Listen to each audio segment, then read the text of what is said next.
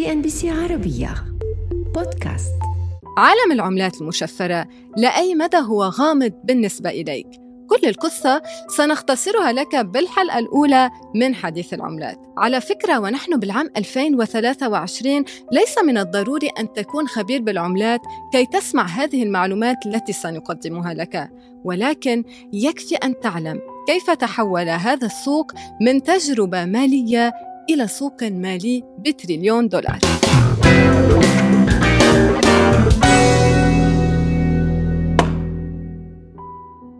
في البداية أهم شيء يجب أن تعرفه أن العملات المشفرة لا تخضع لسيطرة البنك المركزي أو الحكومة بأي دولة يعني على عكس العملات التقليدية مثل اليورو أو الدولار طيب أكيد لديك الفضول أن تعرف متى بالتحديد ظهرت لأول مرة العملات المشفرة بعد أسوأ أزمة مالية بالتاريخ الحديث. يعني نتحدث عن العام 2009 ظهرت عملة البيتكوين لأول مرة وأنشأها مطور مجهول أو مجموعة من المطورين عبر استخدام اسم مستعار وهو ساتوشي ناكاموتو.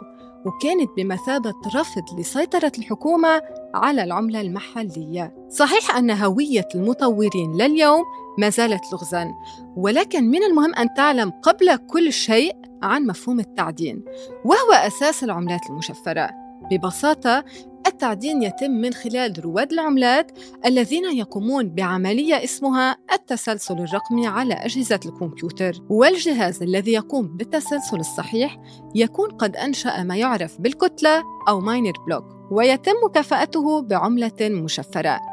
لهذا السبب تستهلك العملية قدر كبير من قوة الحوسبة وبالتالي تسمع أشخاصا اليوم يتحدثون عن أن العملات المشفرة يمكن أن تؤدي إلى كارثة بيئية. آخر شيء يبقى أن نخبرك عنه هو البلوك تشين وهي المكون الرئيسي للعملات المشفرة.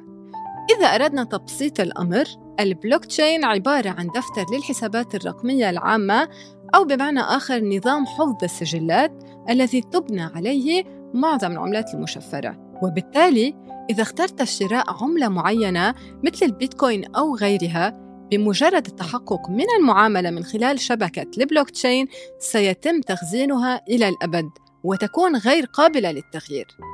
خلاصة القول البلوك تشين هي التكنولوجيا الأساسية لعالم التشفير وقد تكون أهم ابتكار تقني في عصرنا.